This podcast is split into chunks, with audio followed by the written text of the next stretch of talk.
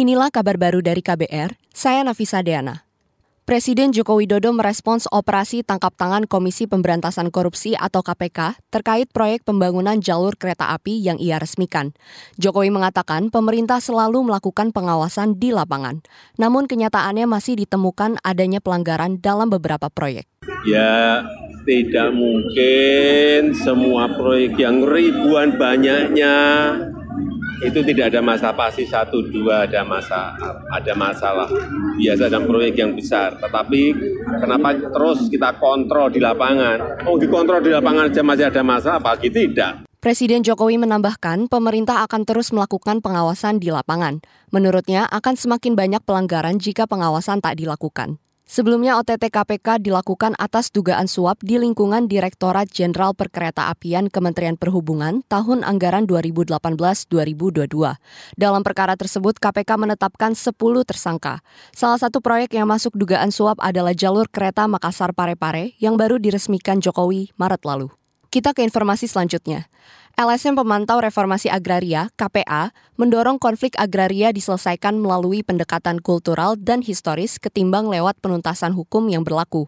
Sekjen KPA Dewi Kartika mengatakan pendekatan hukum dikhawatirkan makin membuat masyarakat terampas hak atas tanahnya akibat penggusuran paksa termasuk adanya pengarahan polisi yang juga kerap dilibatkan dalam sengketa tanah dan lahan. Jadi meskipun misalnya kebijakan Jokowi sudah ada peraturan Presiden nomor 86 tahun 2018 yang salah satu tujuan reforma agraria adalah menyelesaikan konflik agraria yang bersifat struktural, itu karena instrumen hukumnya, instrumen kelembagaannya juga tidak diabdikan, tidak ditujukan untuk menuntaskan dari konflik agraria itu. Sekretaris Jenderal KPA Dewi Kartika menambahkan, dukungan politik dari Presiden dibutuhkan karena penyelesaian konflik agraria tetap melibatkan seluruh pihak.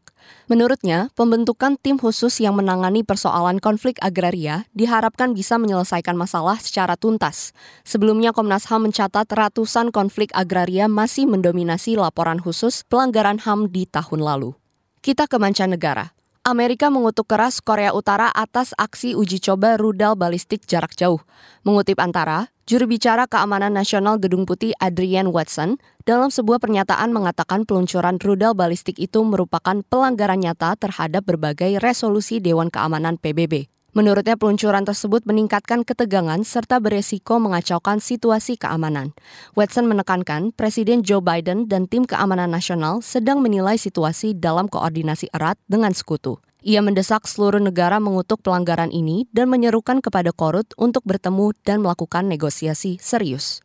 Demikian kabar baru dari KBR, saya Nafisa Diana.